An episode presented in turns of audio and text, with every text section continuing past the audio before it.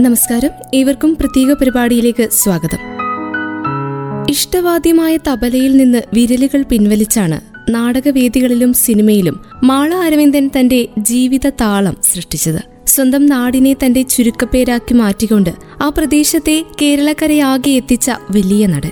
തബലയിൽ പതിഞ്ഞ വിരലുകളുടെ ചടുല വേഗങ്ങൾ അഭിനയ ശൈലിയുടെയും ഭാഗമായപ്പോൾ മലയാള നാടക സിനിമാ രംഗങ്ങളിൽ അഭിനയ തികവിന്റെ വ്യത്യസ്ത ഭാവം പിറവിയെടുക്കുകയായിരുന്നു. അദ്ദേഹത്തിന്റെ ഓർമ്മകൾക്ക് ഇന്ന് ഏഴ് വയസ്സ്. മലയാളത്തെ പൊട്ടിച്ചിരിപ്പിച്ച മാള അരവിന്ദൻ കണ്ണീരായി.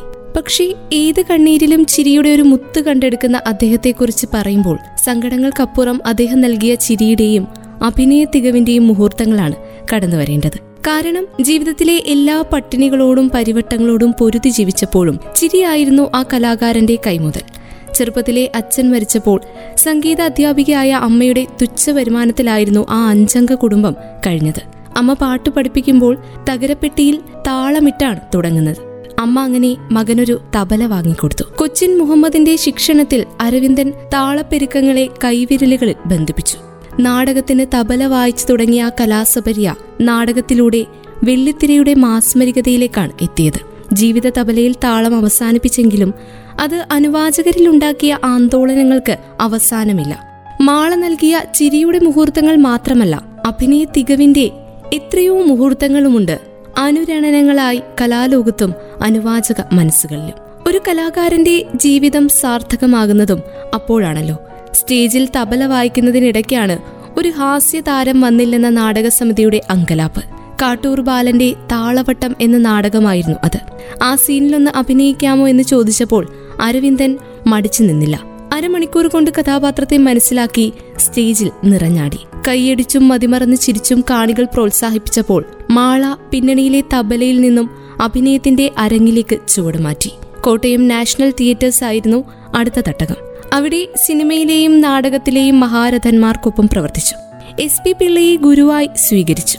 ശബ്ദവിന്യാസവും ശരീരഭാഷയും കൊണ്ട് ഹാസ്യമുഹൂർത്തങ്ങൾ സൃഷ്ടിക്കുന്ന എസ് പിള്ള ശൈലിയിൽ നിന്നും വ്യത്യസ്തമായി തന്റേതായൊരു ശൈലി രൂപപ്പെടുത്തിയെടുക്കാനും കഴിഞ്ഞു. കേരള സർക്കാർ ആദ്യമായി നാടകത്തിന് അവാർഡ് ഏർപ്പെടുത്തിയപ്പോൾ മികച്ച നടനുള്ള പുരസ്കാരം മാള അരവിന്ദനായിരുന്നു.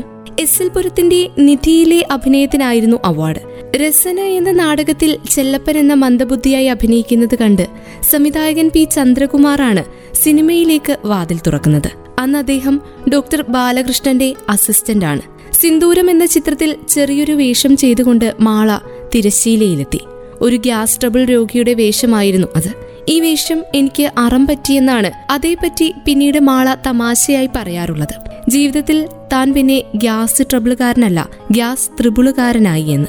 ആദ്യകാലത്ത് കുറെ കഷ്ടപ്പാടുകൾ സഹിക്കേണ്ടി വന്നെങ്കിലും പിന്നീട് മാളയില്ലാത്ത മലയാള സിനിമ ഇല്ല എന്ന രീതിയിലേക്ക് വളർന്ന തിരക്കിന്റെ ഒരു കാലത്തിനും കലാലോകം സാക്ഷ്യം വഹിച്ചു ഒരു കൈ നിറയെ ചോദിച്ചു ദൈവം കൈവണ്ടി നിറയെ തന്നു എന്നാണ് അതേപ്പറ്റി അദ്ദേഹം പറയാറുള്ളത്. മമ്മൂട്ടി കുട്ടിപ്പെട്ടി എന്ന് വിമർശകർ കളിയാക്കി വിശേഷിപ്പിച്ച മലയാള സിനിമയുടെ കാലത്ത് മമ്മൂട്ടി കുട്ടിപ്പെട്ടിക്കൊപ്പം മാളയും അഭിവാച്യ ഘടകമായിരുന്നു. അന്നത്തെ വാണിജ്യ വിജയത്തിന്റെ മന്ത്രങ്ങളിൽ ഒന്ന് മാളയായിരുന്നു.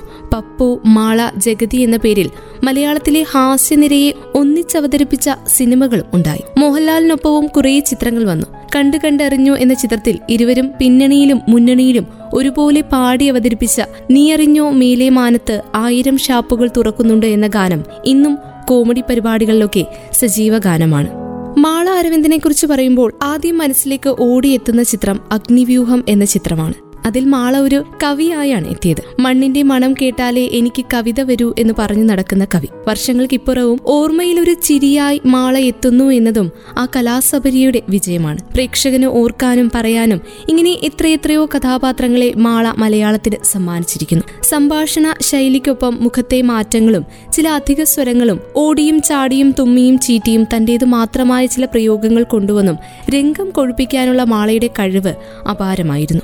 നല്ല ഹാസ്യ മുഹൂർത്തങ്ങൾക്ക് പുറമെ ഈ കാലത്ത് ധാരാളം കോമഡി വേഷങ്ങളും അദ്ദേഹത്തിന് കെട്ടേണ്ടി വന്നു. എങ്കിലും തന്റേതായ കയ്യിലിരിപ്പുകൾ കൊണ്ട് പ്രേക്ഷകനെ രസിപ്പിക്കാൻ അദ്ദേഹത്തിന് കഴിഞ്ഞു. പലപ്പോഴും തിരക്കഥയിൽ ഇവിടെ മാള ശങ്കരാടി കോമഡി എന്ന് മാത്രം എഴുതി വെക്കുന്ന തിരക്കഥാകൃത്തുക്കൾ ഉണ്ടായിരുന്നെന്ന് അദ്ദേഹം തന്നെ പറഞ്ഞിട്ടുണ്ട്. അത്തരമൊരു സീൻ പൊലിപ്പെടുത്തലുകൾ ഇല്ലാത്ത വാക്കുകൾ ചേർത്ത് സംസ്കൃതം എന്ന് തോന്നിപ്പിക്കുന്ന ശ്ലോകം ചൊല്ലിയും അതിന് ആരും കൽപ്പിക്കാത്ത അർത്ഥം കൽപ്പിച്ചുമായിരുന്നു. മാളയുടെ സംസ്കൃതം കേട്ട് വാ പൊളിച്ചുപോയ ശങ്കരാടിയും കൂടെ ആയപ്പോൾ എന്തിനോ പൂക്കുന്ന പൂക്കളിലെ ആ സീൻ കൊഴുത്തു. തിരക്കൊഴിഞ്ഞപ്പോഴാണ് സത്യത്തിൽ മാളച്ചേട്ടന് നല്ല വേഷങ്ങൾ കിട്ടിയതെന്ന് പറയാം. മീശമാധവനിലെ മുള്ളാണിപ്പപ്പനൊക്കെ അത്തരത്തിലുള്ള വേഷങ്ങളായിരുന്നു. കാലിലെ ആണിരോഗം കാരണം കാൽ നിലത്ത് വെക്കാനാവാതെ കാൽ കവച്ചു വെച്ച് നടക്കുന്ന മുള്ളാണിയുടെ ശരീരഭാഷയും ഭാവങ്ങളും മലയാളത്തിലെ മികച്ചൊരു കഥാപാത്രത്തെയാണ് സമ്മാനിച്ചത്. സല്ലാപത്തിലെ കുഞ്ഞുകുട്ടൻ ആശാരിയുടെ വേഷവും ഭൂതക്കണ്ണാടിയിലെ വേഷവും അതുപോലെയായിരുന്നു. ആദ്യകാലത്ത് കോമഡിക്കപ്പുറം ജെസിയുടെ താറാവിലെ തങ്കിയെ പോലെയുള്ള വേഷങ്ങളിൽ മാളയിലെ അഭിനേതാവിനെ കാണാമായിരുന്നു. വർഷങ്ങൾക്ക് മുൻപ് താളവട്ടം എന്ന നാടകത്തിലെ സാമുവൽ എന്ന നടൻ വന്നിരുന്നുവെങ്കിൽ മാള അരവിന്ദൻ എന്ന നടൻ ഉണ്ടാകുമായിരുന്നോ എന്നത് ചോദ്യമാണ്. ആ ചോദ്യം അദ്ദേഹത്തോട് ചോദിച്ചപ്പോഴൊക്കെ മാള അരവിന്ദൻ പറഞ്ഞ മറുപടി ഇങ്ങനെയായിരുന്നു. മറ്റൊരു മാള അരവിന്ദൻ ഉണ്ടാകുമായിരുന്നു. തബലിസ്റ്റ് മാള. തബല അദ്ദേഹത്തിന് ജീവശ്വാസം. അഭിനയത്തിലും ആ താളബോധം ആ നടന്റെ കൈമുതലായി. അത് ഹാസ്യത്തിലായാലും ഗൗരവ വേഷങ്ങളിലായാലും അങ്ങനെ തന്നെ. തബലയോടുള്ള അദ്ദേഹത്തിന്റെ ആദരവും അർപ്പണവും നടനായിട്ടും കൈവിട്ടിട്ടുണ്ടായിരുന്നില്ല. സെറ്റിൽ നിന്ന് വീട്ടിലെത്തിയാൽ ആ താളപ്പെരുക്കം കേൾക്കുമ്പോൾ അയൽവാസികൾക്കറിയാമായിരുന്നു മാള വീട്ടിലെത്തിയെന്ന്. ആ പ്രാക്ടീസ് ശരീരം വയ്യാതാവുന്നതുവരെ അദ്ദേഹം തുടരുകയും ചെയ്തു. അവസാന കാലത്ത് കാൽമുട്ടുവേദനയും പ്രമേഹവും ശരീരത്തെ തളർത്തിയപ്പോഴും ആ മനസ്സിനെ തെല്ലും തളർത്തിയിരുന്നില്ല. ക്യാമറയ്ക്ക് മുന്നിൽ ആക്ഷൻ എന്ന് കേൾക്കുമ്പോഴൊക്കെ താൻ എല്ലാം മറക്കും. അദ്ദേഹം പറഞ്ഞു ഈ അർപ്പണവും ആത്മാർത്ഥതയുമാണ് അദ്ദേഹത്തെ അനശ്വരനാക്കുന്നത്. മാള അരവിന്ദൻ എന്ന നടന്റെ വിയോഗം ഒരു തീരാ നഷ്ടമാണെങ്കിലും ദുഃഖം മറക്കാൻ പ്രേക്ഷകർക്ക് മുന്നിൽ അദ്ദേഹം ജീവൻ കൊടുത്ത കഥാപാത്രങ്ങൾ അനവധി നിരവധി.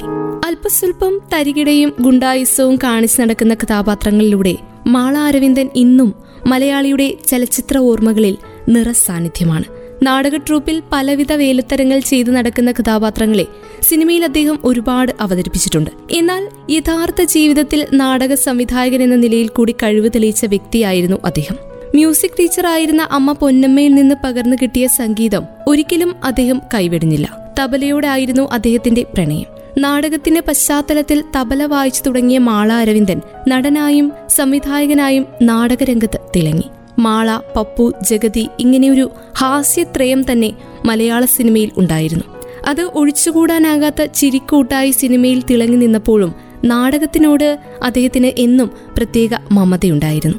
നാടകത്തിന്റെ റിഹേഴ്സൽ നടക്കുന്ന സമയത്ത് മാത്രമാണ് അദ്ദേഹം സംവിധായകനാകുന്നത്. ആ സമയത്ത് നാടകത്തിന് ആവശ്യമായിട്ടുള്ള നിർദ്ദേശങ്ങൾ അദ്ദേഹം നൽകും. വളരെ ഗൗരവത്തോടെയാണ് അദ്ദേഹം നാടകത്തെ സമീപിച്ചിരുന്നത്. റിഹേഴ്സൽ കഴിഞ്ഞാൽ വൈകുന്നേരങ്ങളിൽ എല്ലാവരും കൂടും. അദ്ദേഹം നല്ലൊരു തബലിസ്റ്റ് കൂടിയാണല്ലോ. അദ്ദേഹം തബലയുമായി എത്തും. അദ്ദേഹത്തിന് വടമേൽ ഒരു വീടുണ്ടായിരുന്നു. റിഹേഴ്സൽ കഴിഞ്ഞ് എല്ലാവരും അവിടെ അടുത്തുള്ള അമ്പലക്കുളത്തിൽ പോയി കുളിച്ച് ഒരുമിച്ച് ഭക്ഷണമൊക്കെ കഴിച്ച് കുറച്ചുനേരം പാട്ടും പാടിയിരിക്കും. ഒരിക്കലും മറക്കാൻ പറ്റാത്ത അനുഭവമാണ് സന്തത സഹചാരികൾക്കൊക്കെ മാള സമ്മാനിച്ചത്. കണ്ണു നനയ്ക്കുന്ന ഒരുപാട് ഓർമ്മകൾ. നാടകത്തിൽ അഭിനയിച്ച് നടന്നിരുന്ന കാലത്തിനു ശേഷം പിന്നീട് അദ്ദേഹത്തെ തേടി അദ്ദേഹത്തെ കാണുവാൻ ശിഷ്യന്മാർ എത്തിയിരുന്നു. അങ്ങനെ എത്തിയിരുന്നതും അദ്ദേഹത്തോടൊപ്പമുള്ള ആ നല്ല ഓർമ്മകൾ കൊണ്ടാണ്. വൈകുന്നേരങ്ങളിൽ മാള സമ്മാനിക്കുന്ന വിരുന്നിന്റെ ബാക്കിപത്രമായിരുന്നു അദ്ദേഹത്തിന്റെ സുഹൃത്ത് ബന്ധങ്ങൾ. വെറുതെ കാണുന്നതിനായി അദ്ദേഹത്തിന്റെ വീട്ടിലേക്ക് ശിഷ്യന്മാർ പോകും. വടക്കാഞ്ചേരിയിൽ മാള താമസിച്ചിരുന്ന സമയത്താണ് ഒട്ടുമിക്ക കൂടിക്കാഴ്ചകളും നടക്കുന്നത്. ബസ്സിൽ കയറി അദ്ദേഹത്തെ കാണാൻ ഒരിക്കലൊരു ശിഷ്യൻ ചാലക്കുടിക്ക് വണ്ടി കയറി. അവിടെ നിന്ന് അദ്ദേഹം മാളയിലേക്ക് പോയി. വീട്ടിലേക്ക് ചെല്ലുന്ന സമയത്ത് അദ്ദേഹത്തിന്റെ കൂടെ ഇരുന്ന് ഭക്ഷണമൊക്കെ കഴിക്കും. അദ്ദേഹം അവിടെയുള്ള സമയം നോക്കിയാണ് ഈ ശിഷ്യൻ എന്നും പോകാറുള്ളത്. അടുത്തൊരു ചായക്കടയുണ്ട്. ചിലപ്പോൾ വർത്തമാനമൊക്കെ പറഞ്ഞ് ചായക്കടയിലേക്ക് പോകും എല്ലായിടത്തും മാള അരവിന്ദൻ ഒരു നടനായിട്ട് മാത്രമല്ല സാധാരണക്കാരനെ പോലെയാണ് പെരുമാറുക. ഒരു ആർട്ടിസ്റ്റ് ആണെന്നൊന്നും തോന്നില്ല നമ്മുടെയൊക്കെ ഒരു കാരണവരായിട്ടാണ് അദ്ദേഹം പെരുമാറുക. ചായ വാങ്ങിച്ചു തരും. സംഗീതം വലിയ ഇഷ്ടമായിരുന്ന മാള പാട്ട് പാടുകയും ചെയ്യും. കാണുമ്പോഴൊക്കെ സംഗീതത്തെക്കുറിച്ച് കൂടുതൽ വർത്തമാനങ്ങൾ അഭിനയത്തെക്കുറിച്ചും പറയും. ഒടുവിൽ യാത്ര പറഞ്ഞ് ശിഷ്യന്മാർ പിരിയുന്ന സമയത്ത് പോയി വരാനുള്ള ബസ് കാശ് കൂടി പോക്കറ്റിൽ വെച്ച് തന്നിട്ടാണ് ശിഷ്യന്മാരെ പ്രിയഗുരു പറഞ്ഞുവിടുക കുറെ വേണ്ട എന്ന് പറഞ്ഞാലും അദ്ദേഹം നിർബന്ധിക്കും. ഞാൻ തരണതല്ലേ അത് അവിടെ ഇരിക്കട്ടെ എന്ന് പറയും. അങ്ങനെ പുറത്തു തട്ടി ശിഷ്യന്മാരെ യാത്രയാക്കും. ഒഴിവുള്ള സമയത്ത് വിളിച്ചിട്ട് വരാനും പ്രത്യേകം ഓർമ്മിപ്പിക്കും. ഓർമ്മയിലെ മാള അരവിന്ദനെ കുറിച്ച് പറയുമ്പോൾ ഓരോരുത്തരുടെയും കണ്ണുകൾ നിറയും. മലയാളത്തെ മലയാളികളെ പൊട്ടിച്ചിരിപ്പിച്ച മാള കണ്ണീരായപ്പോൾ അദ്ദേഹത്തിന്റെ ഓർമ്മകൾക്ക് മുന്നിൽ അദ്ദേഹം നമ്മളെ ചിരിപ്പിച്ച അനവധി ചിത്രങ്ങൾക്ക് മുന്നിൽ നമ്മൾ വീണ്ടും ചെന്നിരിക്കും. അദ്ദേഹത്തിന്റെ അഭിനയ വൈഭവത്തിന് മുന്നിൽ ആദരം അർപ്പിച്ചുകൊണ്ട് പ്രത്യേക പരിപാടി മലയാളത്തിന്റെ മാള പൂർണമാകുന്നു. പ്രിയതാരം മാള അരവിന്ദിന്റെ ഓർമ്മദിനത്തോടനുബന്ധിച്ചുള്ള പ്രത്യേക പരിപാടിയാണ് പ്രിയ ശ്രോതാക്കൾ കേട്ടുകഴിഞ്ഞത്. ഇത്രയും സമയം കൂടെ ഉണ്ടായിരുന്നത് ഞാൻ കല്യാണി. തുടർന്നും കേട്ടുകൊണ്ടേയിരിക്കും radio Mangalam ninety one point two. നാടിനൊപ്പം നീരിനൊപ്പം.